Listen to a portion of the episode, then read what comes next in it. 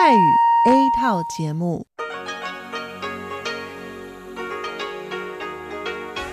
ที่นี่ สถานีวิทยุเรดิโอไต้หวันอินเตอร์เนชันแนล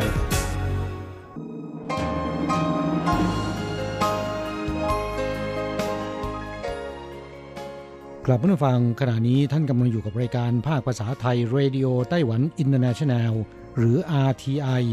ออกกระจายเสียงจากกรุงไทเปไต้หวันสาธารณรัฐจีน เป็นประจำทุกวันนะครับ นอกจากรับฟังทางเครื่องรับวิทยุได้แล้ว ยังสามารถรับฟังรายการผ่านระบบออนไลน์ได้ที่ thai.rti.org.tw หรือที่ RTI Fanpage นะครับ ขอเชิญติดตามรับฟังรายการของเราได้ ตั้งแต่บัดนี้เป็นต้นไป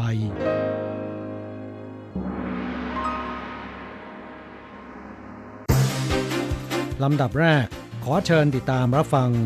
ข่าวประจำวัน สวัสดีค่ะคุณผู้ฟังที่เคารพ ช่วงของข่าวประจำวันจากรายการ Radio Taiwan International ประจำวันจันทร์ที่ 16 มีนาคม พุทธศักราช 2563 สำหรับข่าวไต้หวันมีดิฉันการจยากริชยาคมเป็นผู้รายงานค่ะ หัวข้อข่าวมีดังนี้ไต้หวันพบผู้ป่วยยืนยันติดเชื้อโควิด -19 เพิ่มอีก 8 คน ติดเชื้อจากต่างประเทศทั้งหมด วัดหลงซานประกาศห้ามจุดทูบลดฝุ่น PM 2.5 เพื่อสุขภาพประชาชนและสิ่งแวดล้อม ผู้ศรัทธาพนมมือกราบไหว้ด้วยใจ รัฐบาลไต้หวันประกาศ ห้ามครูและเด็กนักเรียนทุกโรงเรียนเดินทางไปต่างประเทศตลอดภาคการศึกษานี้ ไต้หวันเริ่มใช้งานระบบแจ้งเตือนแผ่นดินไหวใน 10 วินาที 6 เมษายนนี้เป็นต้นไป ย่นเวลาจากเดิมลง 5 วินาที คืนพรุ่งนี้ไต้หวันอากาศเปลี่ยน มีฝนตกไปจนถึงวันศุกร์ ต่อไปเป็นรายละเอียดของข่าวค่ะ ศูนย์บัญชาการควบคุมโรคติดต่อไต้หวันแถลงเมื่อวันที่ 16 มีนาคม ไต้หวันมีผู้ป่วยยืนยันติดเชื้อโควิด -19 เพิ่มอีก 8 คน เป็นรายที่ 60 ถึง 67 โดยติดเชื้อจากต่างประเทศทั้งหมดทำให้ยอดผู้ติดเชื้อสะสมขยับขึ้นเป็น 67 ราย ผู้ติดเชื้อรายที่ 60 เป็นหญิงวัย 20 กว่าปีในภาคกลาง เดินทางไปอิตาลี กรีซ และเยอรมนีระหว่างวันที่ 9 กุมภาพันธ์ถึง 11 มีนาคม และเดินทางกลับถึงไต้หวันเมื่อวันที่ 12 มีนาคม จนกระทั่งวันที่ 14 มีนาคม เริ่มมีอาการเป็นไข้ หนาว อ่อนเพลีย จึงไปพบแพทย์และตรวจโรค ผลยืนยันติดเชื้อในวันนี้ ผู้ติดเชื้อรายนี้ระบุว่าตนเข้าพักที่โรงแรม youth hostel แห่งหนึ่งในเยอรมนีเมื่อวันที่ 5-9 มีนาคม มีแขกของโรงแรมที่นอนร่วมห้องเดียวกันไอไม่หยุดทั้งสองต้องใช้ห้องน้ำร่วมกันและไม่ได้สวมหน้ากากอนามัย จึงมีความเป็นไปได้ว่ามีความเสี่ยงสูงที่จะติดเชื้อด้วยเหตุนี้รายที่ 61 เป็นหญิงวัย 50 กว่าปีในภาคใต้ เมื่อวันที่ 5-14 มีนาคม เดินทางไปออสเตรียและสาธารณรัฐเช็กกับคนในครอบครัวอีกหนึ่งคน เมื่อวันที่ 14 มีนาคมขณะตรวจคนเข้าเมืองกลับเข้าไต้หวัน สถานีตรวจและกักกันโรคพบว่ามีไข้ จึงส่งตัวไปตรวจหาเชื้อ และผลตรวจยืนยันติดเชื้อในวันนี้ ขณะนี้ได้รับการรักษาอยู่ในห้องคนไข้แบบแยกเดี่ยวที่มีความดันในห้องเป็นลบ ในเบื้องต้นได้ข้อมูลติดต่อกับผู้สัมผัสผู้ติดเชื้อรายที่ 60 แล้วรวม 20 คน ซึ่งเป็นคณะทัวร์ที่เดินทางร่วมกันรวม 18 คน ในจำนวนนี้คนในครอบครัวที่เดินทางไปกับผู้ติดเชื้อรายที่ 61 เริ่มมีไข้เมื่อวันที่ 15 มีนาคม จึงได้แจ้งให้ส่งตรวจและรับการรักษาอยู่ในห้องคนไข้แบบแยกเดี่ยวที่มีความดันในห้องเป็นลบแล้ว รายที่ 62 เป็นหญิงวัย 60 กว่าปีในภาคเหนือ เมื่อวันที่ 7-14 มีนาคม เดินทางไปเยี่ยมญาติที่ฟิลิปปินส์กับคนในครอบครัวอีกหนึ่งคน เมื่อวันที่ 12 มีนาคมขณะอยู่ในฟิลิปปินส์เริ่มมีไข้ ไอ ปวดเมื่อยกล้ามเนื้อ ปวดกระบอกตา หลังจากเดินทางกลับไต้หวันวันที่ 14 มีนาคม คนในครอบครัวนำส่งไปรักษาและตรวจเชื้อที่โรงพยาบาล ผลตรวจยืนยันติดเชื้อในวันนี้ผู้อาศัยในครอบครัวสองคน ซึ่งเดินทางไปด้วยกันหนึ่งคน ยังไม่มีอาการต้องสงสัย นอกจากนี้ขณะอยู่ในฟิลิปปินส์ผู้ติดเชื้อรายที่ 62 สัมผัสกับคนในครอบครัวที่เดินทางมาจากสหรัฐอเมริกา และเดินทางกลับสหรัฐแล้วในวันที่ 14 มีนาคม ซึ่งมีอาการไอตั้งแต่วันที่ 12 มีนาคม ทางสหรัฐดำเนินการตรวจเชื้อแล้วในวันที่ 16 มีนาคม รายที่ 3 เป็นชายวัย 50 กว่าปีในภาคเหนือ เป็นผู้เดินทางไปคณะทัวร์เดียวกับผู้ติดเชื้อรายที่ 55 ซึ่งเดินทางไปอียิปต์เมื่อวันที่ 3-12 มีนาคม โดยเมื่อช่วงคืนวันที่ 13 มีนาคม ผู้ติดเชื้อรายที่ 63 มีอาการไอ น้ำมูกไหล หนาวสั่น จึงเข้าโรงพยาบาลและถูกส่งตรวจ ผลตรวจยืนยันติดเชื้อในวันนี้ จากการวิเคราะห์ผู้ติดเชื้อรายที่ 55 และ 63 เป็นการติดเชื้อลักษณะกลุ่มเดินทางไปต่างประเทศร่วมกัน ขณะนี้ได้ข้อมูลติดต่อกับผู้สัมผัสรวม 98 คน นอกเหนือจากผู้ติดเชื้อรายที่ 63 แล้ว ผู้สัมผัสรายอื่นยังไม่มีอาการต้องสงสัย และจะติดตามอาการผู้สัมผัสรายอื่นต่อไป รายที่ 64 เป็นชายวัย 20 กว่าปีในภาคเหนือ เมื่อปลายเดือนสิงหาคม 2562 เดินทางไปศึกษาต่อที่สเปน เนื่องจากในสถานศึกษาพบผู้ติดเชื้อ จึงเดินทางกลับไต้หวันพร้อมกับคนในครอบครัวและนักศึกษาในสถาบันเดียวกันในวันที่ 12 มีนาคม และเมื่อวันที่ 14 มีนาคมมีอาการหนาว น้ำมูกไหล ปวดและคันลูกตา วันที่ 15 มีนาคมจึงไปโรงพยาบาลและตรวจเชื้อ ผลตรวจยืนยันติดเชื้อในวันนี้ ผู้ติดเชื้อรายที่ 64 เป็นนักศึกษาคณะและสถาบันเดียวกับผู้ติดเชื้อรายที่ 58 แม้ว่าจะไม่รู้จักกัน แต่เนื่องจากสถานศึกษาดังกล่าว พบผู้ป่วยยืนยันติดเชื้อและประกาศหยุดเรียน จึงมีโอกาสเป็นไปได้สูงว่า จะติดเชื้อจากกลุ่มคนในสถานศึกษา จนถึงขณะนี้ได้ข้อมูลติดต่อกับผู้สัมผัสผู้ติดเชื้อทั้งสองรวม 55 คน และจะติดตามอาการผู้สัมผัสรายอื่นต่อไป รายที่ 65-67 เป็นหญิงวัย 50 กว่าปี 2 คน และชายวัย 60 กว่าปี 1 คนในภาคใต้ เมื่อวันที่ 4-13 มีนาคมเดินทางไปตุรกี คณะทัวร์เดียวกับผู้ติดเชื้อรายที่ 56-57 เมื่อวันที่ 14-15 มีนาคมเป็นไข้ คืนวันที่ 15 มีนาคม หน่วยงานสาธารณสุขได้แจ้งให้ตรวจเชื้อที่โรงพยาบาล และผลตรวจยืนยันติดเชื้อในวันนี้ทำให้ขณะนี้คณะทัวร์ดังกล่าวมีผู้ป่วยยืนยันติดเชื้อรวม 5 รายแล้วกำลังอยู่ในระหว่างติดตามอาการผู้สัมผัสรายอื่นต่อไป ข่าวต่อไป วัดหลงซานกรุงไทเป ถือเป็นศาสนสถานที่เป็นแหล่งท่องเที่ยวที่มีชื่อเสียงของไต้หวัน ก่อสร้างมายาวนานถึง 281 ปีแล้ว ปัจจุบันทางวัดประกาศห้ามจุดธูปภายในวัดทั้งหมดแล้ว หลังจากปี 2560 วัดหลงซานประกาศลดการจุดธูปภายในวัดลง แต่ปริมาณฝุ่น PM 2.5 ยังคงสูงเกินค่ามาตรฐาน ดังนั้นเพื่อเป็นการรักษาคุณภาพอากาศและสภาพแวดล้อมภายในวัด ตลอดจนสุขภาพของประชาชนผู้ศรัทธา ทางวัดจึงพิจารณาและประกาศห้ามประชาชนและนักท่องเที่ยวที่มาสักการะบูชาจุดธูปนับเป็นศาสนสถานขนาดใหญ่ของไต้หวัน ที่ประกาศใช้มาตรการห้ามจุดธูป ถัดจากศาลเจ้าสิงเทียนกงที่ประกาศห้ามจุดธูปเมื่อปี 2557 ข่าวต่อไป หลังจากที่เทศบาลท้องถิ่นหลายเมืองทั้งกรุงไทเป นครนิวไทเป นครเถาหยวน นครไถจง ทยอยประกาศห้ามครูและเด็กนักเรียนชั้นอนุบาลจนถึงมัธยมศึกษาตอนปลาย เดินทางไปต่างประเทศ ล่าสุดนายเฉินซือจง ผู้บัญชาการศูนย์บัญชาการควบคุมโรคติดต่อไต้หวันประกาศว่า สภาบริหารได้รับฟังข้อเสนอแนะจากศูนย์บัญชาการควบคุมโรคติดต่อ และเห็นว่าในช่วงเวลาเช่นนี้ไม่เหมาะสมแก่การเดินทางไปต่างประเทศ ดังนั้นจึงตัดสินใจประกาศห้ามครูและเด็กนักเรียน ชั้นอนุบาลจนถึงมัธยมศึกษาตอนปลายเดินทางไปต่างประเทศ ตลอดภาคการศึกษานี้นายเฉินซือจงระบุว่า หากในอนาคตมีมาตรการที่เกี่ยวข้องเข้มงวดมากขึ้น จะหารือกับกระทรวงศึกษาธิการต่อไป ข่าวต่อไปไต้หวันจะเริ่มใช้งานระบบแจ้งเตือนแผ่นดินไหวใน 10 วินาที ตั้งแต่วันที่ 6 เมษายนนี้เป็นต้นไป โดยวันนี้กรมอุตุนิยมวิทยาไต้หวัน รายงานชี้แจงต่อคณะกรรมาการคมนาคมสภานิติบัญญัติว่า เกาะไต้หวันหรือบริเวณใกล้กับทะเล เมื่อเกิดแผ่นดินไหวลึกขนาด 4.5 ขึ้นไป ปัจจุบันระบบแจ้งเตือนแผ่นดินไหวจะส่งข้อความผ่านโทรศัพท์มือถือ หลังจากเกิดแผ่นดินไหวสั่นสะเทือนเฉลี่ย 15 วินาที ในอนาคตจะสามารถย่นเวลาลงอีกประมาณ 5 วินาที เมื่อเทียบกับประเทศญี่ปุ่น ปัจจุบันอยู่ที่ 6 วินาทีหลังแผ่นดินไหวสั่นสะเทือน ระบบจะส่งข้อความแจ้งเตือนครั้งที่ 1 แต่ระดับขนาดแผ่นดินไหวและแรงสั่นสะเทือนนั้น เมื่อวินาทีที่ 6 หรือ 7 ไปแล้ว จึงแจ้งได้อย่างแม่นยำ หรือโดยประมาณคือ 10 วินาที แม้ไต้หวันแจ้งเตือนครั้งที่ 1 คือ 10 วินาที แต่อัตราความแม่นยำสูงถึง 98.8%เปอร์เซ็นต์ เมื่อถึง 10 วินาที ระบบผู้ให้บริการเครือข่ายส่งข้อความออกไปแล้ว ประชาชนจะได้รับข้อความต้องใช้เวลาอีก 3 วินาทีทำให้ระบบแจ้งเตือนนี้ใช้เวลารวม 13 วินาที ซึ่งในอดีตใช้เวลาเฉลี่ยรวม 18 วินาที ข่าวต่อไป กรมอุตุนิยมวิทยาไต้หวันรายงานพยากรณ์อากาศว่า วันอังคารที่ 17 มีนาคมช่วงเช้าตรู่อุณหภูมิต่ำสุด 15-18 องศาเซลเซียส อากาศเย็น กลางวัน 24-28 องศาเซลเซียส นอกจากฮวาเหลียและไถตรงมีฝนตกแล้ว พื้นที่ภูเขาฝั่งตะวันตกมีฝนตกปรอยๆ คืนวันอังคารที่ 17 มีนาคม สภาพอากาศจะเริ่มเปลี่ยน ทั่วไต้หวันยกเว้นที่ราบภาคใต้ มีฝนตกไปจนถึงวันศุกร์นี้ ภาคเหนือและภาคกลางมีฝนตกต่อเนื่องและเด่นชัด พื้นที่อื่น ๆ มีฝนตกเป็นช่วงๆในบางพื้นที่ จบช่วงของการรายงานข่าวไต้หวัน โดยดิฉันการจยากริชยาคมค่ะ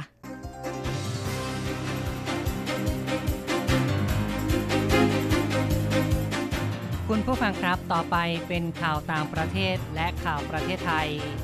รายงานโดยผมแสงชัย กิตติภูมิวงหัวข้อข่าวที่สำคัญมีดังนี้ เกาหลีใต้พบผู้ป่วยโควิด -19 รายใหม่ 46 คน จากโบสถ์ใกล้กรุงโซล ผู้ติดเชื้อโควิด -19 ในจีนแผ่นใหญ่ ติดเชื้อจากต่างประเทศมากกว่าติดเชื้อในประเทศ ทางการดำเนินมาตรการใหม่ กักตัวผู้เดินทางจากต่างประเทศทุกคน ส่วนสหรัฐดำเนินมาตรการแนะนำงดการรวมตัวเกินกว่า 50 คน ธนาคารกลางของสหรัฐลดดอกเบี้ยเหลือ 0%เป็นครั้งแรกในรอบ 4 ปี การระบาดโควิด -19 ในอิตาลียากต่อการควบคุม ทางภาคเหนือขาดแคลนเตียงผู้ป่วยอย่างหนัก ในกัมพูชามีผู้ป่วยโควิด -19 เพิ่มขึ้น 4 ราย รวมทั้งเด็กทารกวัย 4 เดือน มหาวิทยาลัยในไทยรับมือการระบาดโควิด หยุดการเรียนการสอน หรือเปิดสอนทางอินเทอร์เน็ต ต่อไปเป็นรายละเอียดของข่าวครับ การระบาดโควิด -19 ในเกาหลีใต้ยังเพิ่มขึ้นไม่หยุดยัง้งมีรายงานผู้ป่วยรายใหม่ 46 คนจากโบสถ์ใกล้กรุงโซลที่ยังเปิดให้ผู้คนรวมตัวกัน ที่ผ่านมาทางการขอร้องให้ประชาชนหลีกเลี่ยงการรวมตัวกัน แต่โบสถ์เกรซิเวอร์ในเมืองซองนำจังหวัดขยองกี ซึ่งเป็นเมืองบริวารของกรุงโซลทางตะวันออกเฉียงใต้ ยังคงเปิดให้ผู้คนประกอบพิธีกรรม หลังพบผู้ติดเชื้อโคโรนาไวรัส 46 คน รวมทั้งบาทหลวงและภรรยา โบสถ์ดังกล่าวจึงปิดตัวตั้งแต่วันที่ 15 จนถึงขณะนี้ในเกาหลีใต้มีผู้ป่วยโควิด -19 8,236 คน เสียชีวิต 75 คน สถานการณ์ระบาดโควิด -19 ในจีนแผ่นดินใหญ่ดีขึ้นอย่างต่อเนื่องจำนวนผู้ติดเชื้อมาจากต่างประเทศมากกว่าในประเทศ ผู้ติดเชื้อจากต่างประเทศเดินทางเข้าสู่จีน มีจำนวน 123 คนสำหรับวันที่ 16 รายงานผู้ติดเชื้อจากต่างประเทศมีจำนวน 12 คน ขณะที่ติดเชื้อใหม่เพิ่มในประเทศมีเพียง 4 คนเท่านั้น ผู้ติดเชื้อจากต่างประเทศเพิ่มขึ้นมากกว่า ผู้ติดเชื้อในประเทศติดต่อกัน เป็นวันที่ 3 แล้ว ในขณะเดียวกันกรุงปักกิ่งดำเนินมาตรการที่เข้มงวดมากขึ้นต่อผู้ที่เดินทางมาจากต่างประเทศ จะต้องถูกส่งไปยังสถานกักกันตัว รอดูอาการ ผู้รับการกักตัวจะต้องจ่ายค่าใช้จ่ายให้กับทางการด้วย มาตรการนี้เริ่มตั้งแต่วันจันทร์เป็นต้นไป ก่อนหน้านี้ทางการยอมให้ผู้เดินทางจากต่างประเทศ กักตนเองที่บ้านเป็นเวลาสองสัปดาห์ แต่ขณะนี้จะอนุญาตเป็นกรณีพิเศษเท่านั้น ที่สหรัฐมีมาตรการควบคุมการระบาดโควิด -19 ที่เข้มข้นมากขึ้นเช่นกัน ศูนย์ควบคุมและป้องกันโรคของสหรัฐ หรือว่า CDC ได้ออกคำแนะนำให้ยกเลิกหรือเลื่อนการแข่งขันกีฬา หรืองานต่างๆ ที่มีคนรวมตัวกันตั้งแต่ 50 คนขึ้นไป ในช่วง 8 สัปดาห์ข้างหน้า แต่คำแนะนำดังกล่าวไม่รวมถึงองค์กรหรือหน่วยงาน ซึ่งต้องมีคนรวมกันอยู่เป็นจำนวนมากเป็นประจำวัน อย่างเช่น โรงเรียน สถานศึกษา และภาคธุรกิจ สิ้นสุดวันที่ 15 ในสหรัฐมีผู้ติดเชื้อโควิด -19 สะสม 3,689 คน และเสียชีวิต 68 คนแล้ว ในด้านการแก้ปัญหาทางเศรษฐกิจจากโควิด -19 นั้น ธนาคารกลางของสหรัฐ ได้ออกมาตรการฉุกเฉิน ธนาคารกลางหรือว่าเฟดของสหรัฐ ปรับลดอัตราดอกเบี้ยมาตรฐานลง 1%เหลือ 0.0 ถึง 0.25 คาดว่าจะมีการคงอัตราดอกเบี้ยดังกล่าวไว้ จนกว่าจะมั่นใจเศรษฐกิจสหรัฐผ่านพ้นวิกฤต ขณะเดียวกันยังได้ประกาศซื้อพันธบัตรเป็นวงเงิน 7 แสนล้านดอลลาร์สหรัฐด้วย ส่วนธนาคารกลางของญี่ปุ่นมีความเคลื่อนไหวเช่นกัน ได้ประกาศจะทำงานร่วมกับธนาคารกลางสหรัฐ ยุโรป อังกฤษ แคนาดา และสวิสให้ความช่วยเหลือแก่สถาบันการเงิน ซึ่งเผชิญกับภาวะตึงเครียดในตลาดสินเชื่อ ธนาคารกลางประเทศต่างๆ ตกลงจะให้เครดิต 3 เดือน ในสกุลเงินดอลลาร์สหรัฐ โดยคิดดอกเบี้ยระหว่างสกุลเงินในอัตราที่ต่ำกว่าปกติ ต่อไปครับ สถานการณ์ระบาดโควิด -19 ในอิตาลียังน่าเป็นห่วง โดยเฉพาะทางภาคเหนือ ขาดแคลนเตียงผู้ป่วยอย่างหนักมีรายงานข่าวว่าที่แคว้นลอมบาร์เดีย ทางตอนเหนืออิตาลี จำนวนเตียงผู้ป่วยห้อง ICU ไม่เพียงพอต่อความต้องการ เนื่องจากผู้ป่วยเพิ่มขึ้นอย่างต่อเนื่อง ปัจจุบันในแคว้นลอมบาร์เดีย มีผู้ป่วยถึง 767 คนที่ต้องการเข้าห้อง ICU สิ้นสุดวันที่ 15 จำนวนผู้ติดเชื้อโควิด -19 ได้รับการยืนยันในอิตาลี เพิ่มขึ้นเป็น 24,747 คนแล้ว มีผู้เสียชีวิตสะสม 1,809 คน อัตราผู้เสียชีวิตในอิตาลีเท่ากับ 7.3%ซึ่งสูงกว่าจีนแผ่นดินใหญ่ และสูงกว่าอัตราผู้เสียชีวิตของทั่วโลกซึ่งอยู่ประมาณ 3%ผู้เชี่ยวชาญชี้ว่าสาเหตุที่จำนวนผู้เสียชีวิตมีอัตราสูงในอิตาลี เป็นเพราะสังคมอิตาลีเป็นสังคมผู้สูงอายุ อย่างไรก็ตามมีผู้โต้แย้งว่า อัตราผู้เสียชีวิตสูง อาจเป็นเพราะจำนวนรายงานผู้ติดเชื้อต่ำกว่าความเป็นจริงมาก ที่กัมพูชามีรายงานผู้ติดเชื้อโควิด -19 เพิ่มขึ้น 4 ราย รวมทั้งเด็กทารกสัญชาติฝรั่งเศสวัย 4 ขวบ เดินทางมาพร้อมกับบิดา ซึ่งติดเชื้อเช่นกัน แต่มารดาไม่ติดเชื้อ ครอบครัวนี้เดินทางมาจากปารีสเข้าสู่สิงคโปร์และมายังพนมเปญ ส่วนอีกสองคนเป็นชาวกัมพูชา ซึ่งเดินทางไปร่วมกิจกรรมทางศาสนาที่มาเลเซีย จนถึงขณะนี้มีผู้ติดเชื้อโควิด -19 ในกัมพูชา สะสมรวม 12 คนแล้ว ที่อินเดียจำนวนผู้ติดเชื้อโควิด -19 เพิ่มขึ้นอย่างรวดเร็ว เฉพาะวันที่ 15 ติดเชื้อเพิ่มขึ้น 26 ราย นับเป็นอัตราเพิ่มขึ้นสูงสุดภายในวันเดียว สะสมขณะนี้มีผู้ติดเชื้อแล้ว 110 ราย ทางการและท้องถิ่นดำเนินมาตรการที่เข้มงวดมากขึ้น เพื่อป้องกันการระบาดในชุมชน คุณผู้ฟังครับต่อไปติดตามข่าวจากประเทศไทยครับ มหาวิทยาลัยต่างๆดำเนินมาตรการเพื่อรับมือต่อการระบาดของโควิด -19 มีทั้งประกาศหยุดเรียนหยุดสอน และสอนทางอินเทอร์เน็ต มหาวิทยาลัยเกษตรศาสตร์ได้ประกาศเรื่องหยุดการเรียนการสอนที่มหาวิทยาลัย ที่บางเขนระหว่างวันที่ 16 ถึง 22 มีนาคม และจะเปิดการเรียนการสอนตามปกติ ในวันที่ 23 มีนาคม ส่วนทางจุฬาลงกรณ์มหาวิทยาลัยได้ประกาศการเรียนการสอนผ่านทางออนไลน์ ในกรณีที่สถานการณ์ไม่ปกติ และในกรณีที่มีปัญหาหรือเกิดข้อขัดข้องในการปฏิบัติ ให้คณะบดี หรือหัวหน้าส่วนงาน เป็นผู้วินิจฉัยสั่งการได้ตามแต่เห็นสมควร มหาวิทยาลัยศรีนครินทรวิโรธหรือว่ามสว ได้ประกาศแจ้งงดการเรียนการสอนและสอบ ในชั้นเรียนทุกระดับที่ประสานมิตรองคลักษ์จังหวัดสระแก้วและจังหวัดตาก ระหว่างวันที่ 17 มีนาคม ถึง 22 มีนาคม และดำเนินการสอนในรูปแบบออนไลน์ หรือรูปแบบอื่น ๆ ที่ไม่มีการเข้าชั้นเรียน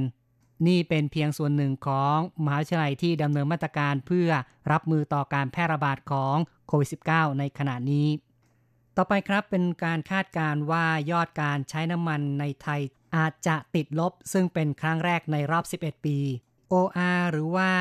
บมจ ปตท น้ำมันและการค้าปลีกได้เปิดเผยว่า ได้เตรียมเปิดจำหน่ายน้ำมันสูตรใหม่ทั้งเบนซินและแก๊สโซฮอลภายในเดือนมีนาคม ซึ่งเป็นสูตรที่มีการเปลี่ยนแปลงในรอบ 10 ปี พัฒนาเติมสารแต่งเข้มข้น แต่เนื่องจากอยู่ในช่วงสถานการณ์ระบาดของโควิด -19 จึงไม่มีการจัดแคมเปญเพื่อเปิดตัว ทางบริษัทจะมีการติดตามสถานการณ์น้ำมันตลาดโลกและปรับราคา สะท้อนต้นทุนมากที่สุด สัปดาห์ที่ผ่านมามีการปรับลดราคาติดต่อกันถึง 5 งวด การใช้น้ำมันในประเทศไทยเริ่มชะลอตัวอย่างชัดเจนในเดือนกุมภาพันธ์ ซึ่งหากประเทศไทยเข้าสู่การระบาดโควิด -19 ในระยะที่ 3 จะทำให้ยอดการใช้น้ำมันของประเทศ หดตัวเป็นครั้งแรกในรอบ 11 ปี อีกข่าวหนึ่งเป็นเรื่องที่บริษัทเรือด่วนเจ้าพยาเปิดตัว เรือโดยสารติดแอร์แล่นในแม่น้ำเจ้าพยา เรือโดยสารริว่าเอ็กซ์เพรสของบริษัทเรือด่วนเจ้าพยา เป็นเรือโดยสารปรับอากาศรายแรกที่ให้บริการ มีจำนวนสี่ลำ เริ่มให้บริการตั้งแต่ 18 พฤษภาคม ค่าโดยสารตลอดสาย 50 บาท แต่ช่วงแรกจะลดเหลือ 30 บาทตลอดสาย เป็นเวลา 3 เดือน แล่นเรือตั้งแต่นนทบุรีถึงสาทรออกทุก 20 นาที จอดรับผู้โดยสารทั้งหมด 8 ท่า ถือว่าเป็นอีกทางเลือกหนึ่งในการเดินทางในกรุงเทพมหานคร คุณผู้ฟังครับต่อไปเป็นการรายงานอัตราแลกเงิน อ้างอิงอัตราในตอนบ่ายวันที่ 16 มีนาคม โอนเงิน 10,000 บาทใช้ 9,670 เหรียญไต้หวัน แลกซื้อเงินสด 10,000 บาทใช้ 10,020 เหรียญไต้หวัน และโอนเงิน 1 เหรียญสหรัฐใช้ 30.22 เหรียญไต้หวัน ข่าวจาก RTI ในวันนี้จบลงแล้วครับ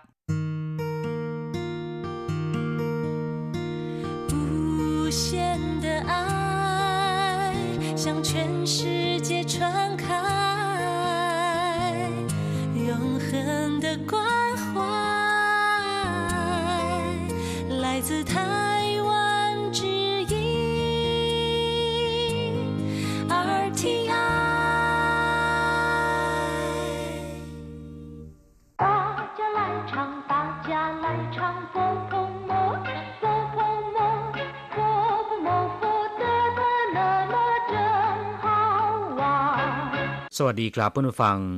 พบกันในวันนี้เราจะมาเรียนวิทยาลัยภาษาจีนอากาศภาคเรียนที่สองบทที่ 9 ของแบบเรียนชั้นต้นเจียงเจ้าต่อรองราคา ในบทนี้นะครับเราจะมาเรียนรู้คำสนทนาภาษาจีนกลาง ที่เกี่ยวกับการต่อรองราคาในขณะที่เราไปซื้อสิ่งของ ถ้าเราสามารถพูดได้คล่องแคล่วนะครับ ก็อาจจะสามารถซื้อหาสิ่งของในราคาที่ถูกลงได้ ดยเฉพาะหลายๆ คนที่ถือการต่อรองราคาในขณะที่ซื้อของเป็นความสุขอย่างหนึ่ง ก็ยิ่งต้องเรียนรู้ท่องจำให้ขึ้นใจนะครับ第九课讲价一课文老板这件衣服多少钱一千三百五十块可以算便宜一点吗好吧少算你五十块好了第九课 เจียงจ้าบทที่ 9 ต่อรองราคาคำว่าเจียงจ้าแปลว่า ต่อรองราคาหรือว่าเจรจาขอลดราคาสินค้า เรียกว่าเจียงจ้า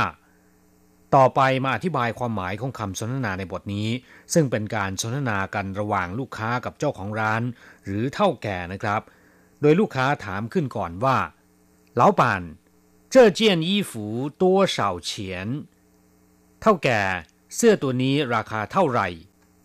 คำว่าเหลาปันแปลว่าเท่าแก่ แปลว่าเจ้าของร้าน หรือว่านายห้างนายจ้างก็ได้นะครับ เรียกว่าเหลาปันซึ่งโดยมากจะเป็นผู้ชาย แต่ถ้าหากว่าเป็นผู้หญิงซึ่งเป็นภรรยาของเท่าแก่เราจะเรียกว่าเหลาปันหยางหรือเท่าแก่เนี้ยเรียกว่าเหลาปันหยาง这件衣服多少钱เสื้อตัวนี้ราคาเท่าไหร่ เจ้เจียนแปลว่าตัวนี้ยีฝูก็คือเสื้อเจ้เจียนยีฝูเสื้อตัวนี้ตัวเฉาเฉียนเป็นเงินเท่าไหร่ หรือว่าราคาเท่าไหร่ตัวเฉาเฉียนคำว่าเฉียนแปลว่าเงินนะครับ ตัวเฉาก็คือเท่าไหร่ตัวเฉาเฉียนเป็นเงินเท่าไหร่ ราคาเท่าไหร่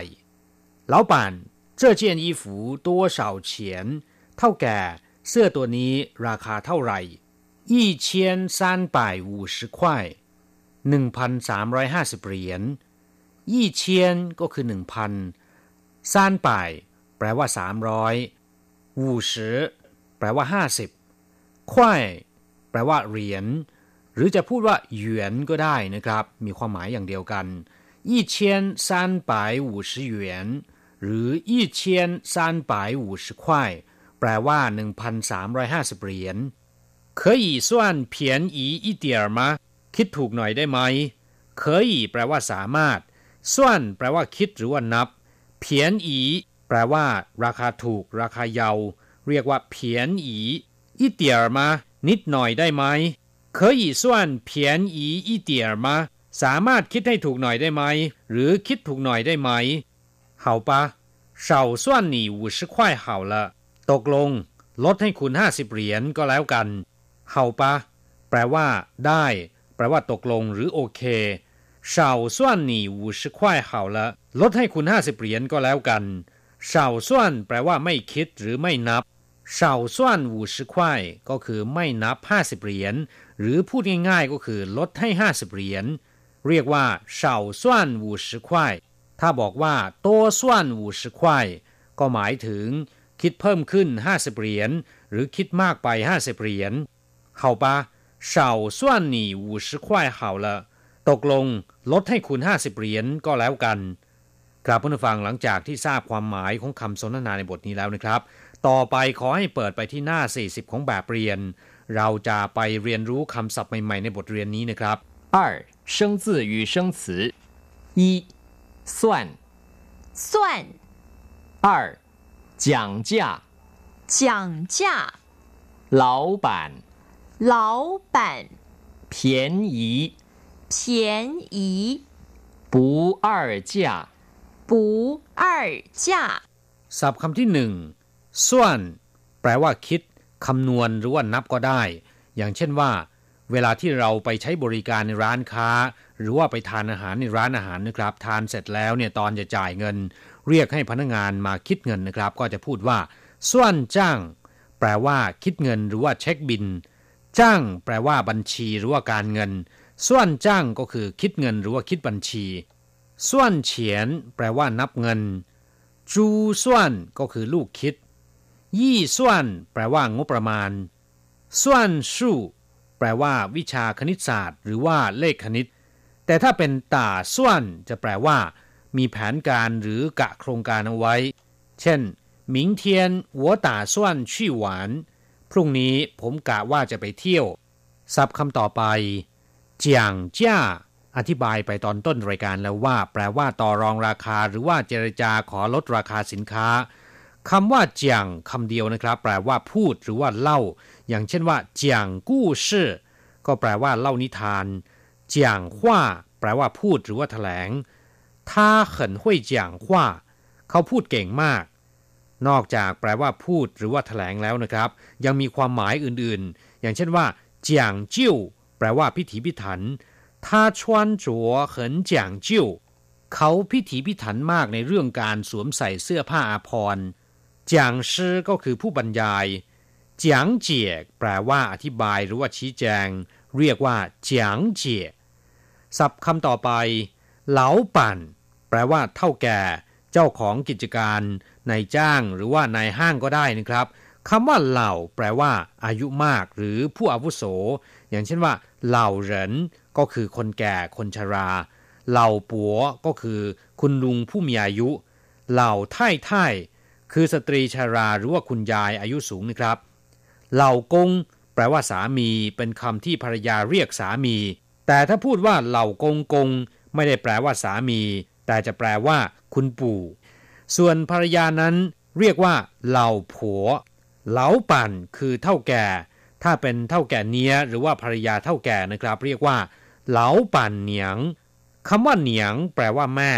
เหลาปั่นเหนียงไม่ได้แปลว่าแม่เท่าแก่นะครับ แต่แปลว่า เท่าแก่ผู้หญิง หรือว่าภรรยาเท่าแก่ศัพท์คำต่อไป เพียนหยีแปลว่า ราคาเยา ราคาถูก หรือราคาไม่แพง เช่น 这件衣服好便宜เสื้อตัวนี้ราคาถูกมาก这条裤子不便宜กางเกงตัวนี้ราคาไม่ถูกเลย请再便宜一点ขอให้คิดถูกลงอีกหน่อย นอกจากแปลว่าราคาถูกไม่แพงแล้วนะครับคำว่าเพียนหยียังมีความหมายว่า ส่วนที่ได้เปรียบหรือว่าผลประโยชน์เล็กๆน้อยๆที่ไม่ควรจะรับนะครับ อย่างเช่นว่า他喜欢占别人的便宜 เขาชอบเอารัดเอาเปรียบคนอื่นท่านเสี่ยวเพียนหยีแปลว่าโลภหรือท่านเสี่ยวเพียนหยีชื่อต้าคุยประโยคนี้ตรงกับคำพังเพยของไทยว่า โลภมากลาบจะหาย เรียกว่าท่านเสี่ยวเพียนหยีชื่อต้าคุยศัพท์คำสุดท้ายปูเออจ้าแปลว่าราคาตายตัว ไม่สามารถลดราคาได้ หากว่าเพื่อนผู้ฟังมีโอกาสไปเดินเตรหรือว่าเดินช้อปปิ้ง หาซื้อสิ่งของในตลาดนัดในไต้หวันนะครับ ก็จะเห็นป้ายที่เขียนตัวอักษรจีนไว้ตัวเบ้อเร่อว่า ต้าเจียนจ้า แปลว่าลดแหลก หรือว่าลดราคาครั้งใหญ่ แต่ถ้าไปซื้อของในห้างสรรพสินค้า จะเห็นป้ายที่เขียนว่า ปูเออจ้า แปลว่าราคาตายตัว ถ้าเห็นอย่างนี้แล้ว ก็อย่าไปต่อรองราคาให้เมื่อยปากเด็ดขาดนะครับ เพราะ ปูเออจ้าก็หมายถึงราคาไม่เป็นอื่น หรือราคาตายตัวต่อรองไม่ได้ ครับผู้ฟังหลังจากที่เรียนผ่านไปแล้ว ขอให้นำไปหัดพูดบ่อยๆนะครับ เราจะกลับมาพบกันใหม่ในบทเรียนถัดไป สวัสดีครับ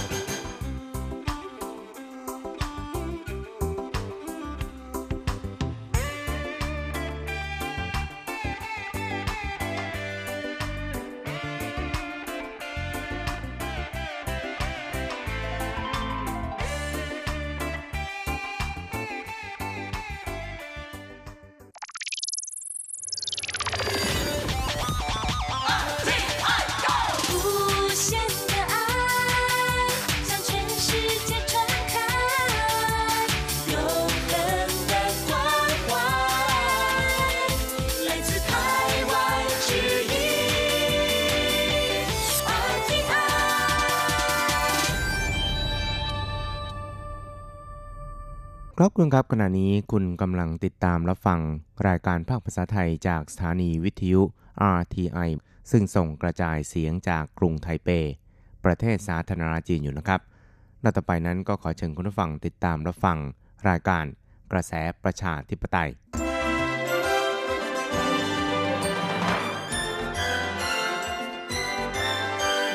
กระแสประชาธิปไตย ประชาธิปไตยนำเราสู่ความหวัง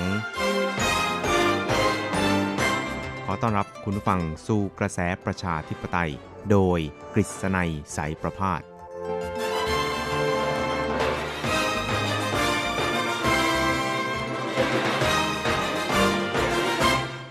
สวัสดีครับคุณผู้ฟังที่รักและเคารพทุกท่านครับ ผมกฤษณัยสารพาดก็กลับมาพบกับคุณผู้ฟังอีกครั้งหนึ่งครับ ในช่วงเวลาของกระแสประชาธิปไตย ซึ่งเราก็จะพบกันเป็นประจำทุกสัปดาห์นะครับ ในค่ำวันจันทร์แล้วก็เช้าวันอังคาร 3 ครั้งด้วยกันครับ ก็จะนำเอาเรื่องราวความเคลื่อนไหวที่น่าสนใจทางด้านการเมือง ในแง่มุมต่างๆ มาเล่าสู่ให้กับคุณผู้ฟังได้รับฟังกันนะครับครับเรื่องแรกนะครับก็คงจะหนีไม่พ้นเกี่ยวกับการเมืองเรื่องโควิด -19 นะครับเพราะว่าการ ระบาดของโควิด -19 ในตอนนี้นะครับ นอกจากจะเป็นเรื่องของการสาธารณสุข ในเรื่องของการแพทย์ ในเรื่องของการพยายาม วิจัยค้นคว้าวัคซีน วิจัยค้นคว้ายารักษาแล้วเนี่ยนะครับ มันก็ได้แผ่ขยายไปสู่วงการการเมืองระดับโลกแล้วครับ เพราะว่าในช่วงสัปดาห์ที่ผ่านมานะครับ ก็ปรากฏว่ามี นักท่องเน็ตนะครับหรือเรียกว่าเป็นอกองทัพคีย์บอร์ด ในสหรัฐอเมริกานะครับได้มีการทวิตข้อความนะครับแล้วก็ทิ้งข้อความเอาไว้ในเว็บไซต์ของทำเนียบขาวของประธานาธิบดีสหรัฐนะครับ เรียกร้องให้มีการช่วยกันลงนามนะครับ เพื่อสนับสนุนประเด็นที่ให้มีการถอดถอนนายทีโดสอัดฮานอมผู้อำนวยการใหญ่องค์การอนามัยโลก หรือว่าเป็นเลขาธิการของ WHO เนี่ยนะครับ เนื่องจากว่าเห็นว่าในช่วงที่ผ่านมาของการระบาดของโควิด -19 นี่นะครับ นายทิโดสนั้นได้พยายามที่จะหมกเม็ดนะครับ หรือว่าในการปกป้องการระบาดหรือว่าการใช้วิธีการ ป้องกันนะครับแล้วก็สกัดกั้นการระบาดของโควิด -19 ของทางการจีนเนี่ยอย่างเต็มตัวเลยทีเดียวนะครับ ทั้งที่ได้ทำให้ทั่วโลกนั้นเกิดการระบาดของโรคนี้อย่างทั่วด้านแล้วก็ในที่สุดเนี่ยนะครับก็อดรนทนไม่ไหวเพราะว่าสถานการณ์บีบบังคับ จึงต้องประกาศให้เป็นการระบาดในขอบเขตทั่วโลก ซึ่งเรียกว่า เป็นมาตรการที่จะต้องมีการคุมเข้มในการควบคุมมิให้การระบาดนี้นั้นลุกลามแล้วก็รุนแรงมากยิ่งขึ้นนะครับ เพราะฉะนั้นเนี่ยบรรดากองทัพคีย์บอร์ดนะครับก็ได้แสดงความไม่พอใจโดยเฉพาะยิ่งในสหรัฐเนี่ยนะครับ ก็ได้ระดมกันเพื่อที่จะล่าลายชื่อนะครับขอให้มีการปลดนายทีโดสอัตฮานอมนะครับ และประเด็นที่น่าสนใจอันหนึ่งก็คือ ได้มีการเสนอชื่อให้นายเฉินซือจงนะครับรัฐมนตรีว่าการกระทรวงสาธารณสุข แล้วก็ตอนนี้เนี่ยเป็นผู้อำนวยการกองบัญชาการหรือว่า ศูนย์บัญชาการป้องกันโรคระบาดแห่งชาติ ของไต้หวันสาธารณจีน ให้ดำรงตำแหน่งนี้แทนนะครับ เพราะว่าทั่วโลกนั้นต่างก็ชื่นชมต่อผลงานของนายเฉินซือจงนะครับที่สามารถสกัดกั้นการระบาดของโควิด -19 ในไต้หวันได้เป็นอย่างดีเลยทีเดียวนะครับ ซึ่ง ในช่วงการล่ารายชื่อดังกล่าวนี่นะครับจะมีผลหรือว่าส่งผลกระทบอย่างไรต่อสถานะของนายชีโดสหรือเปล่าเนี่ยนะครับ เราก็คงจะต้องติดตามกันต่อไปนะครับ ซึ่งการล่ารายชื่อดังกล่าวเนี่ยก็อาจจะเป็นการล่ารายชื่อในส่วนของผู้ที่มีสัญชาติอเมริกันนะครับ แล้วก็เป็น เว็บไซต์ของทำเนียบขาวของประธานาธิบดีของสหรัฐอเมริกาด้วยนะครับ เพราะฉะนั้นเนี่ยเราก็คงจะต้องติดตามกันต่อไปว่าเหตุดังกล่าวนี่นะครับมันจะทำให้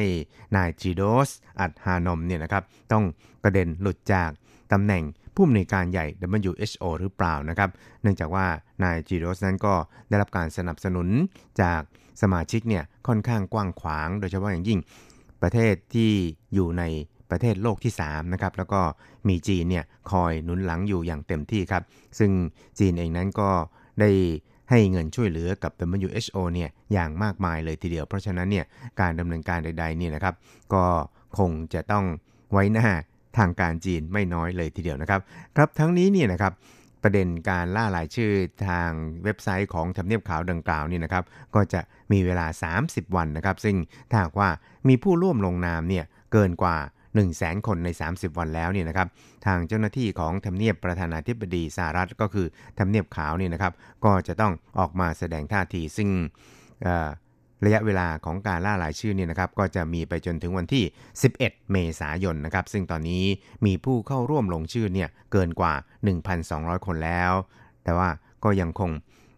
ห่างไกลจากจำนวนที่ต้องการก็คือ 1 0 0 0 0คนอยู่อีกถึง 98,000 คนนะครับ เพราะฉะนั้นเนี่ย จะกลายเป็นประเด็นที่นำมาถกเถียงกันในสหรัฐหรือเปล่าเนี่ยนะครับ เราก็คงจะต้องมีการติดตามกันต่อไป จนถึงวันที่ 11 เมษายนครับ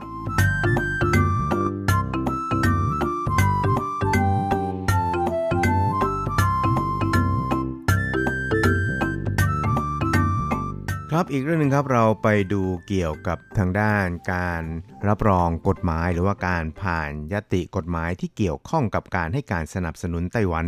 ของสหรัฐนะครับ ซึ่งก็ผ่านฉลุยทั้งสองสภาไปแล้ว นั่นก็คือกฎหมายว่าด้วยการสนับสนุนไต้หวันนะครับให้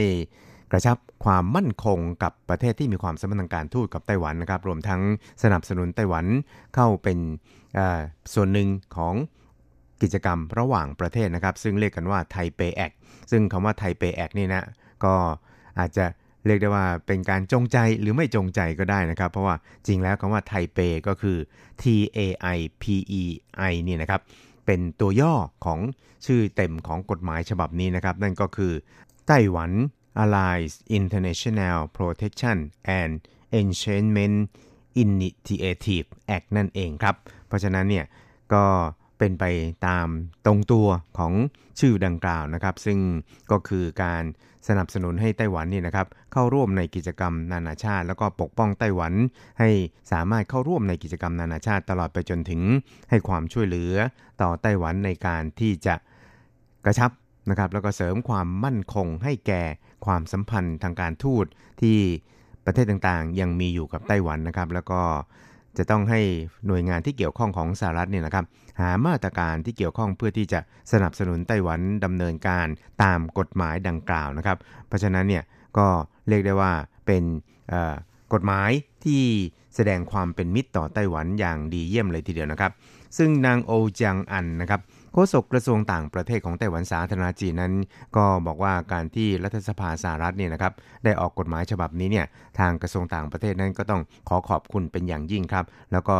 ถือได้ว่าเป็นการชื่นชมนะครับหรือว่ายอมรับต่อผลสำเร็จในระบอบประชาธิปไตย และสนับสนุนไต้หวันให้เข้าร่วมในกิจกรรมระหว่างประเทศ ให้เข้าร่วมในองค์กรระหว่างประเทศตลอดไปจนถึงการ กระชับความสัมพันธ์ระหว่างไต้หวันกับสหรัฐในทุกมิติให้มีความเข้มแข็งมั่นคงนะครับ ตลอดไปจนถึงทางด้านเศรษฐกิจการค้า และความมั่นคงแห่งชาติด้วยนะครับ ในฐานะที่ไต้หวันนะครับเป็นหนึ่งในสมาชิกของสังคมโลกเนี่ยก็จะพยายามนะครับให้ความร่วมมือกับบรรดาประเทศต่างๆ ที่มีอุดมการเดียวกันโดยเฉพาะอย่างยิ่งกับสหรัฐเนี่ยในการที่จะปกป้องคุณค่าแห่งประชาธิปไตยเสรีภาพนะครับ แล้วก็ แสดงบทบาทในฐานะพลังน้ำดีในสังคมระหว่างประเทศต่อไปอย่างไม่หยุดยั้งครับ ส่วนทางด้านทำเนียบประธานาธิบดีของไต้หวันสาธารณจีนนั้นก็ได้แสดงความขอบคุณต่อการอนุมัติหรือว่าการรับรองกฎหมายดังกล่าวด้วยเช่นเดียวกันนะครับ โดยในจางตุนหันโฆษกทำเนียบประธานาธิบดีของไต้หวันสาธารณจีนนั้นก็ได้แถลงนะครับขอบคุณทั้งรัฐสภาสหรัฐก็คือประกอบไปด้วยวุฒิสภาแล้วก็ สภาผู้แทนราษฎรของสหรัฐนะครับที่มีมติสนับสนุนกฎหมายดังกล่าวแบบที่เรียกว่าถล่มทลายเลยทีเดียวนะครับ ซึ่งแสดงให้เห็นถึงความสัมพันธ์อันล้ำลึกระหว่างทั้งสองประเทศครับ แล้วก็ไต้หวันนั้นก็ยินดีที่จะจับมือร่วมมือกับสหรัฐรวมทั้งประเทศที่มีอุดมการณ์เดียวกัน ต่อสู้เพื่อสิทธิเสรีภาพประชาธิปไตยร่วมกันนะครับ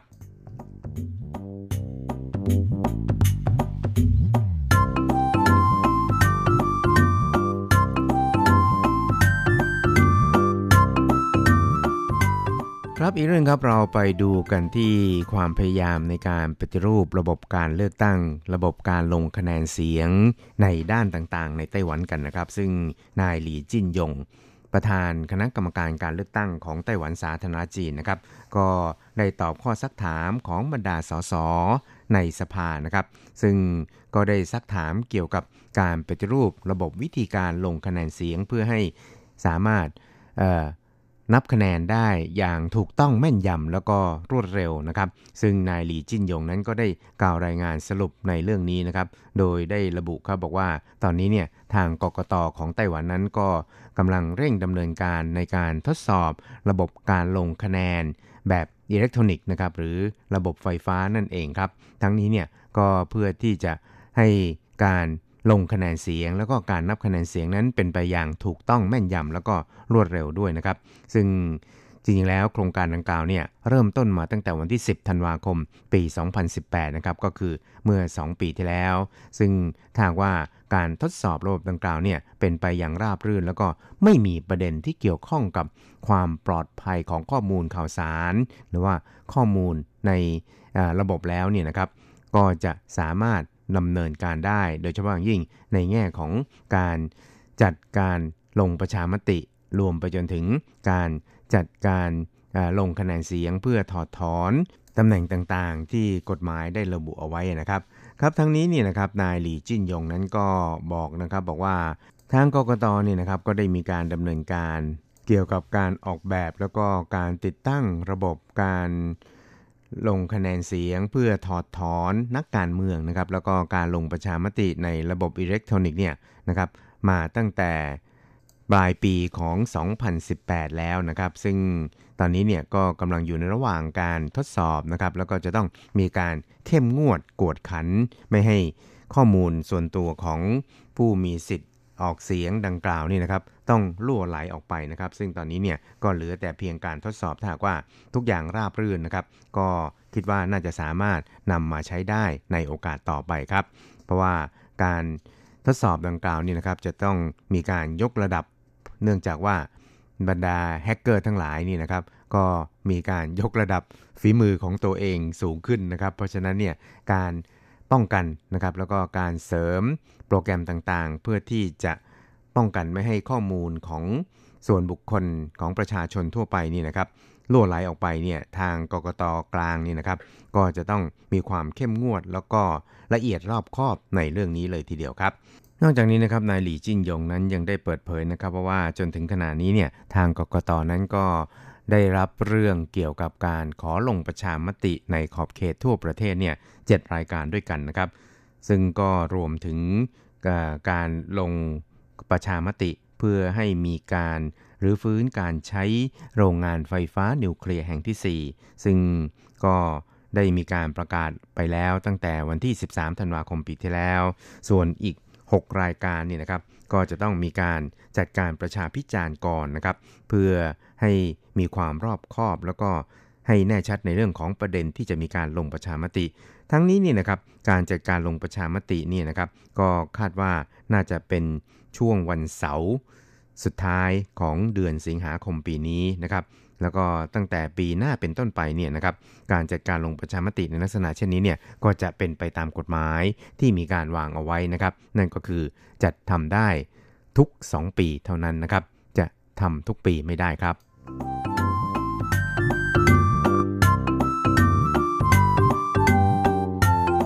ครับคุณครับเวลาของกระแสประชาธิปไตยในวันนี้ก็หมดลงแต่เพียงเท่านี้ครับ เราจะกลับมาพบกันใหม่ในสัปดาห์หน้า สวัสดีครับ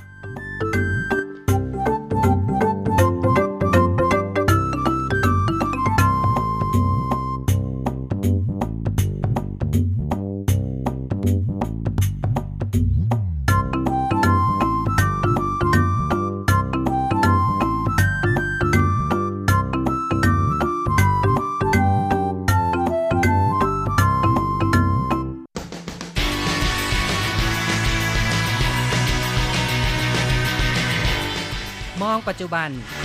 โลกปัจจุบัน เปลี่ยนแปลงตลอดเวลา ทุกอย่างไม่หยุดอยู่กับที่ ย้อนอดีต ย้อนดูเรื่องราว วัฒนธรรม ความคิด ความเป็นอยู่ของผู้คนในอดีต มองปัจจุบัน ย้อนอดีตดำเนินรายการโดย แสงชัย กิตติภูมิวงศ์รถจรัสยนต์สุวรรณ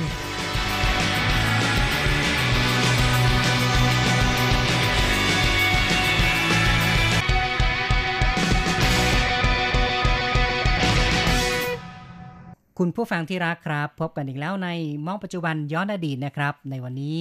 เราทั้งสองคนก็จะพาคุณผู้ฟังมามองวันเชงเม้งกันนะครับ ค่ะ พูดถึงวันเชงเม้ง ผู้คนก็จะเตรียมอาหารหวานคาว ทูบเทียนเดินทางไปที่สุสานของบรรพบุรุษ เพื่อปัดกวาดหลุมฝังศพ หรือไม่ก็ไปที่หอเก็บอัฐิเพื่อเส้นไหว้บรรพบุรุษกันค่ะ แต่เนื่องจากสถานการณ์ปัจจุบันที่เกรงว่าจะทำให้ลูกหลานที่ไปเส้นไหว้บรรพบุรุษนั้น เสี่ยงต่อการติดเชื้อโควิด -19 นะคะ ที่กำลังระบาดรุนแรงอยู่ในขณะนี้ ครับ ทางการก็ต้องหามาตรการใช่ไหม แล้วก็เออประชาชนเองก็ต้องระมัดระวังนะครับ ใช่ค่ะ แล้วก็ทางรัฐบาลท้องถิ่นหลายแห่งในไต้หวันนะคะ ก็รณรงค์ให้เซ่นไหว้บรรพบุรุษทางออนไลน์ค่ะอื้อหือแหมเนาะก็ยุคนี้เป็นยุคที่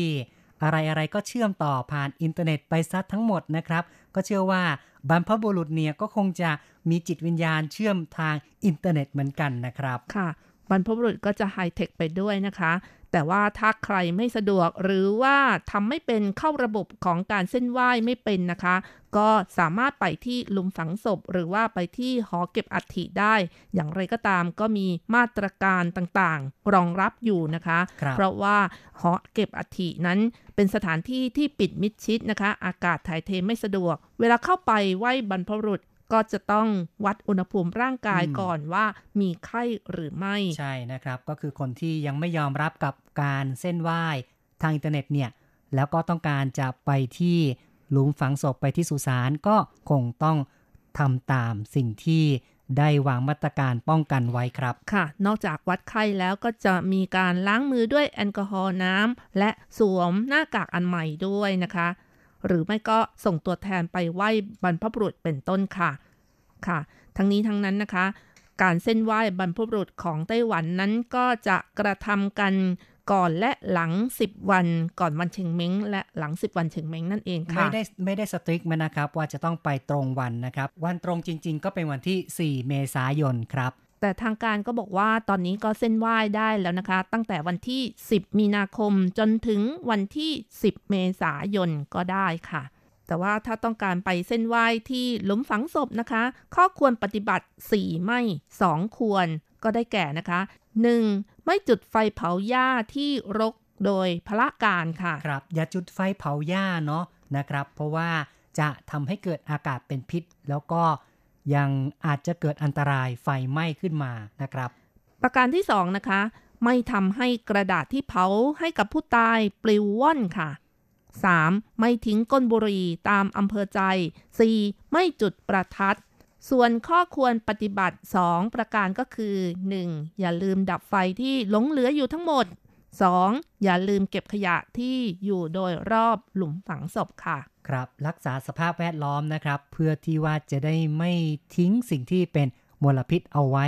บริเวณบนภูเขาหรือว่าใกล้ ๆ กับหลุมฝังศพตามสถานที่ธรรมชาติต่างๆ ค่ะ ซึ่งการเส้นไหว้ถ้าเป็นออนไลน์นะคะเซียนซังจี้ป้ายนั้นก็จะจัดกันหลายเมืองเช่นกันนะคะ อย่างในนครนิวไทเปนะคะ ทาง ผู้อำนวยการสำนักกิจการดูแลการฝังศพก็ชี้ว่า แม้จะไม่ห้ามประชาชนไปเส้นไหว้บรรพบุรุษในสถานที่เก็บอัฐิ แต่ต้องปฏิบัติตามระเบียบ ทั้งนี้ทั้งนั้น ในนครนิวไทเปนั้นมีสถานที่เก็บอัฐิที่เป็นของรัฐอยู่ 19 แห่งด้วยกันค่ะ แล้วก็ทางหน่วยงานที่เกี่ยวข้องนะคะ จะจัดโต๊ะสำหรับเส้นไหว้ด้านนอกในที่กลางแจ้ง และโต๊ะแต่ละตัวจะห่างกันมากกว่า 1 เมตรค่ะ เพื่อหลีกเลี่ยงความแออัดใกล้ชิดกัน หรือไม่ก็ใช้วิธีเซ่นไหว้ออนไลน์อย่างที่บอกแล้วนะคะๆครับก็คือมีว่าจะไปที่สถานที่จริงก็ได้นะครับ หรือถ้าว่าไม่อยากไปสถานที่จริงก็ใช้วิธีการเซ่นไหว้ผ่านทางอินเทอร์เน็ต ซึ่งทางเทศบาลเมืองต่างๆ ก็จะมีการจัดระบบเอาไว้ ให้คนล็อกอินเข้าไปนะครับใช่ค่ะแล้วก็มีภาพของสุสานนะครับ หรือว่าหอเก็บอัฐิโผล่ขึ้นมา และ ยังสามารถเลือกได้ว่าต้องการจะทำพิธีกรรมทางศาสนาแบบไหนนะครับ ถ้าเป็นคริสต์ก็จะเป็นรูปที่มีไม้กางเขนอยู่นะคะ ส่วนพุทธนี่ก็จะมีรูปพระพุทธเจ้าอย่างนี้เป็นต้นนะคะ และสามารถเข้าไปเลือกนะคะว่าต้องการไหว้ด้วยอาหารเจ หรือว่าอาหารชอค่ะ ครับ ก็คือจากของหวานของคาวก็ได้หมดนะครับ มังสวิรัตก็ได้นะครับ เพราะฉะนั้นก็สามารถที่จะเลือกรายการ จากเมนูที่ปรากฏอยู่บนหน้าจอคอมพิวเตอร์ได้เลยครับค่ะ ถ้าใครที่อยากจะไหว้ด้วยของจริงนะคะ ก็สามารถไปซื้อมาอย่างเช่นผลไม้ต่างๆนะคะ เอามาวางที่หน้าโต๊ะหน้าคอมพิวเตอร์นะคะ หน้าจอได้เลยค่ะ เป็นการประยุกต์นะครับ คือมีทั้งออนไลน์แล้วก็ทั้งออฟไลน์น์ข้างนอกด้วยก็ได้นะครับ แนวความคิดแบบนี้เขาก็ถือว่ามันอยู่ที่ใจนะครับก็คือ ถ้าเรามีใจส่งไปถึงบรรพบุรุษเนี่ยนะครับ ก็ไม่จำเป็นต้องไปที่สถานที่จริงก็ได้ ใช้วิธีการผ่านทางออนไลน์อย่างนี้เนี่ยนะครับ ก็ถือว่าเมื่อมีใจส่งไปบรรพบุรุษก็ควรจะรับรู้ได้นะครับ ต่อไปเราก็จะเข้าสู่ช่วงของการย้อนอดีตฟังเรื่องราวความเป็นมาของวันเชงเม้งกันนะครับ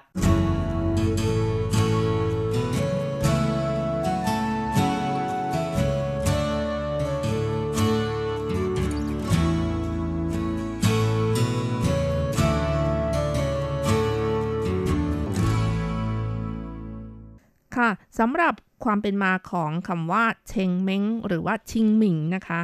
ชิงก็คือจำใสนะคะหมิงก็จำใสเช่นกันค่ะ ซึ่งก็คือเทศกาลอากาศจ่มใสกล่าวกันว่าเทศกาลเชงเม้งเป็นชื่อเรียกที่เริ่มเรียกกันตั้งแต่สมัยราชวงศ์หมิงค่ะ เพราะว่าเมื่อเข้าสู่เดือนสามตามปฏิทินจีน ก็เป็นฤดูใบไม้ผลิที่อากาศแจ่มใส และชื่อเชงเม้งก็กลายเป็นชื่อของเทศกาลมาจนถึงปัจจุบันค่ะ ครับแล้วก็หลังจากที่ประธานาธิบดีเจียงไคเชกถึงแก่สัญญกรรมในวันที่ 5 เมษายนนะครับ ปี 1975 เนี่ย รัฐบาลของสหรัฐจีนก็ให้ความสำคัญมาก จึงกำหนดให้วันที่ 5 เมษายนนั้น เป็นวันเชงเม้งในไต้หวัน แต่บางทีก็เป็นวันที่ 4 นะครับ คือไม่ได้กำหนดตายตัวเอาไว้ ค่ะ การปัดกวาดสุสานของคนไต้หวันนะคะ จะมีการถางหญ้าที่ขึ้นอยู่โดยรอบของสุสานและเอากระดาษสีรูปสี่เหลี่ยมหลากสี ใช้หินวางทับไว้รอบสุสานเป็นเครื่องหมายแสดงว่า สุสานแห่งนี้ได้รับการเส้นไหวหรือว่าปัดกวาดแล้วค่ะ ครับ ก็เป็นสัญลักษณ์อย่างหนึ่งนะครับว่า ได้มาทำการปัดกวาดแล้ว แล้วก็อาจจะเป็นการประดับให้เกิดความสวยงามก็ได้นะครับ ในสมัยก่อนเมื่อไปปัดกวาดเส้นไหว้สุสานบรรพบุรุษ จะให้แม่บ้านไปร้องไห้อยู่ที่หน้าสุสานด้วยค่ะ แต่ว่าปัจจุบันนะคะ ประเพณีดังกล่าวก็หมดไปแล้วค่ะ เมื่อถึงวันเชงเม้งก็พากันไปทั้งครอบครัว มีทั้งเด็กและผู้ใหญ่พากันไปถางหญ้าบริเวณรอบสุสานจะมีคนมากมาย และกลายเป็นที่ชุมนุมของผู้คนอย่างคึกคักด้วยค่ะ ครับ ก็ถือว่าเป็นการรวมญาติละนะครับ ชาวจีนเป็นชนชาติที่ให้ความสำคัญในเรื่องของการเส้นไหว้บรรพบุรุษเป็นอย่างมาก กิจกรรมในวันเชงเม้ง เป็นการแสดงถึงความกตัญญูต่อบรรพบุรุษ ตามคติของชาวจีนที่มีการสืบทอดและสั่งสอนกันมาว่า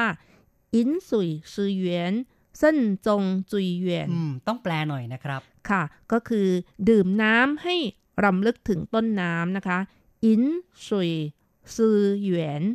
ครับ ก็ดื่มน้ำลำลึกต้นน้ำนะครับเส้นจงจุยเยียนก็คือทำอะไรก็ต้องรำลึกถึงคุณงามความดีของบรรพบุรุษที่ล่วงลับไปแล้วนะคะ ด้วยการเส้นไหว้ค่ะอืมเป็นการแสดงความกตัญญูต่อบรรพบุรุษครับค่ะ ข้อความสำคัญในเรื่องของความกตัญญูนั้น ต้องบอกได้ว่าจะต้องปฏิบัติตั้งแต่ตอนที่มีชีวิตอยู่ ไม่ใช่ว่าตายไปแล้วก็มาเส้นไหว้ตามพิธีการอย่างนี้นะคะครับ ครับถูกต้องเลยนะครับ ไม่ใช่แสดงอย่างเดียวก็ต้องทำด้วย คือต้องปฏิบัติตามคำสอนของบรรพบุรุษค่ะสำหรับคนที่มีพระคุณต่อเรานะคะ เราก็ต้องตอบแทนคุณด้วย ซึ่งในความหมายของกตัญญูก็หมายถึง ความตระหนักรู้ว่าใครมีคุณกับเรา ความไม่ลืมว่าเรามาถึงจุดที่ยืนอยู่ได้ทุกวันนี้ เพราะมีใครอุทิศตน เป็นอิฐก้อนแรกให้ย่างเหยียบ กระทั่งได้ยืนหยัดอย่างทนงนะคะ และความยอมรับอย่างซื่อสัตย์ว่าตนเองไม่ได้เก่งแต่ผู้เดียว หากเป็นเพราะยังมีมือแห่งความเอื้ออาทรของผู้คนอีกมากมาย คอยประคับประคองอยู่ข้างหลังอย่างมากด้วยน้ำใจและไมตรีด้วยค่ะผู้ที่รู้บุญคุณจึงจะเจริญรุ่งเรืองครับ นี่ก็เป็นคำสอนของชาวจีนนะครับ ที่ปลูกฝังให้ลูกหลานนั้น รู้จักการกระตันยู ซึ่งรวบรัดตัดความก็คือกตัญญูกะตะเวที คือรู้ว่าใครมีคุณแล้วไม่เนรคุณนั่นเองนะคะ ครับ นอกจากการไหว้บรรพบุรุษแล้ว ผู้คนยังถือโอกาสเที่ยวละเล่นในวันเชงเม้งอีกด้วย ซึ่งการเที่ยวนี้ก็เรียกกันว่าท่าชิงนะคะ แปลตรงตัวก็จะหมายถึงการเหยียบลงสู่พื้นสีเขียว เนื่องจากเทศกาลเชงเม้งเป็นช่วงฤดูใบไม้ผลิ ต้นหญ้า เริ่มงอกเป็นสีเขียว จึงถือได้ว่าเป็นการออกไปเที่ยวชมธรรมชาติค่ะ บรรยากาศงดงามนะครับ เป็นช่วงที่ใบไม้ผลิดอกนะครับ ออกใบต่างๆ ก็ทำให้เกิดความรู้สึกที่มีความสวยงาม มีความรื่นรมย์ค่ะ โดยเฉพาะอย่างยิ่งบรรดาหญิงสาวหรือว่าแม่บ้านทั้งหลายนะคะ ต่างมีความสุขค่ะ เนื่องจากผู้หญิงในสมัยก่อนนั้น จะต้องอยู่กับเหย้าเฝ้ากับเรือน ไม่มีโอกาสไปไหนมาไหนได้ แต่ว่าถ้าถึงเทศกาลเชงเม้ง ก็มีโอกาสได้ไปเดินเที่ยวเล่นกันบ้างค่ะอืมดีเนาะนะครับ ก็ผ่อนคลายอารมณ์ด้วยนะครับ ได้ไปดูธรรมชาติชมธรรมชาติ ในสมัยก่อนราชวงศ์ถังนะคะ ที่ยังไม่มีวันเชงเม้ง แต่ก็จะมีเทศกาลหันสือค่ะ แปลว่าเทศกาลกินอาหารเย็นนั่นเอง ก็หมายถึงอาหารที่จะไม่ปรุงด้วยไฟค่ะ ครับหันก็คือเย็นนะครับสือก็หมายถึงการกินหรือว่า อาหารครับ การปัดกวาดสุสานบรรพบุรุษก็ไม่ได้ทำในวันเชงเม้งด้วยนะคะ แต่จะทำในวันเทศกาลหันสือค่ะ ซึ่งจะเป็นวันก่อนหน้าวันเชงเม้งเพียงหนึ่งหรือสองวันเท่านั้น อาจจะบอกว่าเป็นวิวัฒนาการก็ได้นะครับ วันเชงเม้งนั้นอาจจะมีการดัดแปลงมาจากวันเทศกาลหันสือ แล้วก็เลยสืบทอดสืบเนื่องกันมา จนถึงในปัจจุบันนี้ ถือว่าเป็นวันที่ชาวจีนก็ให้ความสำคัญกันมากนะครับ และไม่ว่าชาวจีนจะไปอยู่ที่ไหน ส่วนใหญ่ก็ยังมีการรักษาประเพณีแบบนี้กันอยู่นะครับ เพราะในอดีตนั้นชาวจีนก็ไม่ได้ใช้วิธีการชาปนกิจด้วยการเผาไฟนะครับ แต่จะใช้วิธีการฝังลงดินนะครับ เมื่อมีการฝังเอาไว้ ก็ต้องมีการไปติดตามคอยดูอยู่นะครับ แล้วก็ต้องคอย ปัดกวาดสุสานก็อย่างที่บอกไว้ว่าเป็นการแสดงความกตัญญูเป็นการรำลึกถึงบรรพบุรุษนะครับ ค่ะ แต่ว่าปัจจุบันก็มีการเผาอัฐิเป็นอัฐิกันมากขึ้นนะคะ แล้วก็ที่ดินที่จะใช้ฝังก็ไม่ค่อยจะมีแล้ว โดยเฉพาะในไต้หวันเองค่ะครับเพราะฉะนั้นก็จะมีการเก็บอัฐิไว้ในหอเก็บอัฐิโดยเฉพาะค่ะถึงแม้ว่าจะมีการพัฒนาขึ้นมาเป็นการเผานะครับ ก็ยังคงนิยมที่จะเก็บอัฐิ นำไปเก็บเอาไว้ในสถานที่ที่เหมาะสมครับ ค่ะ นอกจากนี้แล้วในไต้หวันเองก็พยายามที่จะให้คนนี้คืนสู่ธรรมชาติก็โดยการฝังใต้ต้นไม้นะคะ ก็คือเอาอัฐิที่เผาแล้วเหลือไว้นะคะ ก็เอาไปฝังใต้ต้นไม้กันครับค่ะก็นั่นนะสิครับคือว่าต่อไปนี้ก็จะไม่มีสถานที่ที่เป็นตัวเป็นตนมากขึ้นนะครับ ก็คงต้องวิวัฒนาการเป็นการเส้นไหว้ทางอินเทอร์เน็ตจริง ๆ ละมั้ง นะครับ อาจจะได้รับความนิยมมากขึ้นนะครับ ในการไปเซ่นไหว้ทางอินเทอร์เน็ตแทน เอาละครับ เราก็พูดคุยกันมาพอสมควรนะครับ ในรายการมองปัจจุบันย้อนอดีตในวันนี้ อย่าลืมกลับมาพบกันใหม่ในครั้งต่อไป สวัสดีครับ สวัสดีค่ะ